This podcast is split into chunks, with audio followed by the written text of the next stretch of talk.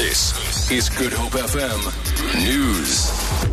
The High Court in Johannesburg has ruled that Police Minister Nathi Nhleko acted unlawfully in suspending Independent Police Investigative Directorate head Robert McBride. In August, McBride approached the court stating he did not think Nhleko was allowed to suspend him without consulting other members of the cabinet. McBride was suspended in March as part of the fallout into an investigation into the illegal deportation of five Zimbabweans who were wanted for murder. The court has set aside McBride's disciplinary action and suspension. Nehawu in Parliament is currently preparing to file an urgent court interdict with the Labour Court to order Parliament not to deduct money from the striking workers as part of the no work, no work, rather, no pay principle. Nehawu says Parliament has already deducted money from some employees during the last pay date for having participated in the strike. Nehawu chairperson in Parliament's Thembiso Tembe says such deductions were done illegally. Now we've already contacted National Office of Nehawu they, are, they have organized, they are organizing a lawyer for us, an advocate. They will send us the name of the advocate, then we'll submit affidavits uh, before the end of the day to, uh, today or on Monday. Section 34 of the Basic Conditions of uh, Employment Act says before deductions could be made, uh, the affected employee should be consulted.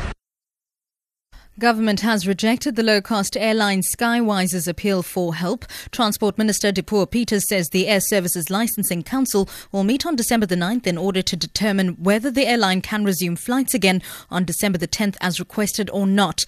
Peters informed Skywise that its suspension relates to a contractual matter and that the plea should be made directly to ACSA. The department has referred the matter back to ACSA for a final decision. Nandika Bim reports.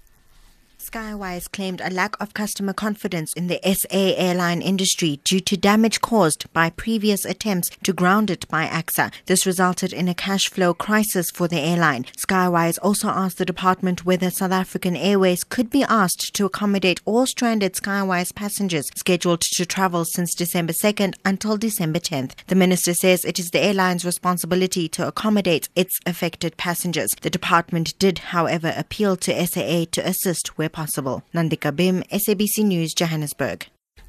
And finally, a typo in the fine reduction to MTN has sent shares in the cell phone company Tumbling. MTN Group has had its record fine in Nigeria reduced to $3.9 billion after the country's telecommunications regulator said it wrote the incorrect penalty in an earlier letter. Shares traded almost 4% lower and stock has fallen about 30% since the fine was made public on October the 26th. The regulator imposed the penalty on MTN for failing to meet a deadline to disconnect 5 million unregistered subscribers. Capital Economics analyst John Ashbourne says the issue has become shambolic. For Good Hope FM News, I'm Sibs Matiela.